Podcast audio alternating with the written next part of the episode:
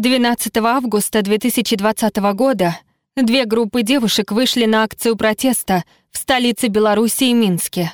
Они надели белые одежды и босиком вышли на улицу.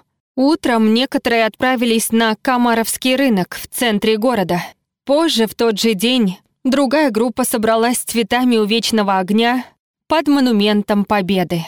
Они стояли рядом, держась за руки, и пели белорусскую колыбельную, ожидая приезда полицейских машин.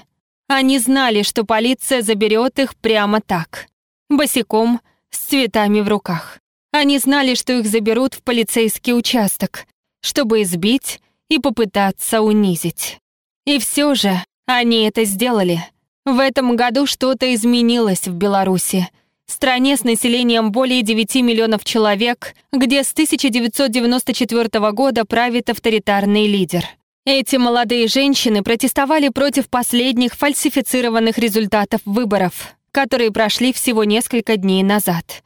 Их небольшие протесты очень быстро расширились в массовые, мирные, возглавляемые женщинами демонстрации по всей стране. Всего за несколько дней на улицы вышли несколько сотен тысяч человек, и с тех пор продолжались демонстрации, подобные которым Беларусь еще никогда не видела.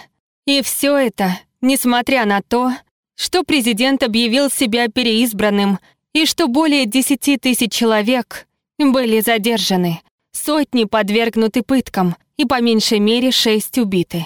Многие люди задаются вопросом, почему народ Беларуси заговорил сейчас, что заставляет их продолжать выходить на улицы, несмотря на беспрецедентное полицейское насилие, несмотря на государственный беспредел. Чаще всего я слышу такой ответ: люди стали бесстрашными. И это то, чего мы достигли вместе. Потому что страх — это прерогатива одного. Он питается изоляцией. Он не делает различий. Мужчины, женщины, дети, пожилые люди — все мы можем испытывать страх. Но только до тех пор, пока мы сами по себе. Бесстрашие требует двоих. Это работает только тогда, когда мы приходим друг к другу. Проявите себя, чтобы ваш сосед, ваш коллега, ваш друг тоже проявили мужество, и они сделают то же самое для вас. Многое было сделано и с моей помощью на президентских выборах в августе две тысячи двадцатого года, как я вступила в борьбу за своего мужа Сергея, когда его посадили в тюрьму, и стало ясно, что власти лишат его шанса баллотироваться самому.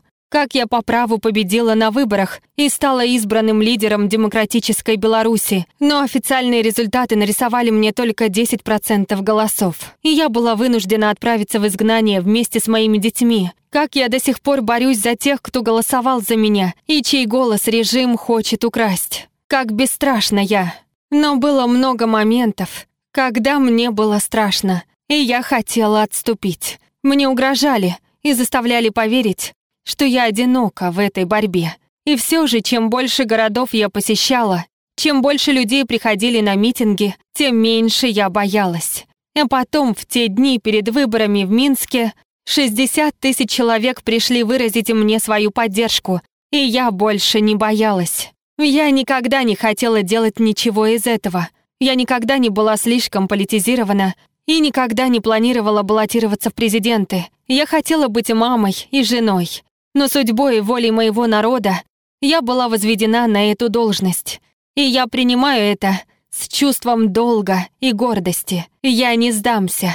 И я буду проявлять себя перед людьми, потому что они проявляют себя передо мной. Наше мужество рождается из единства.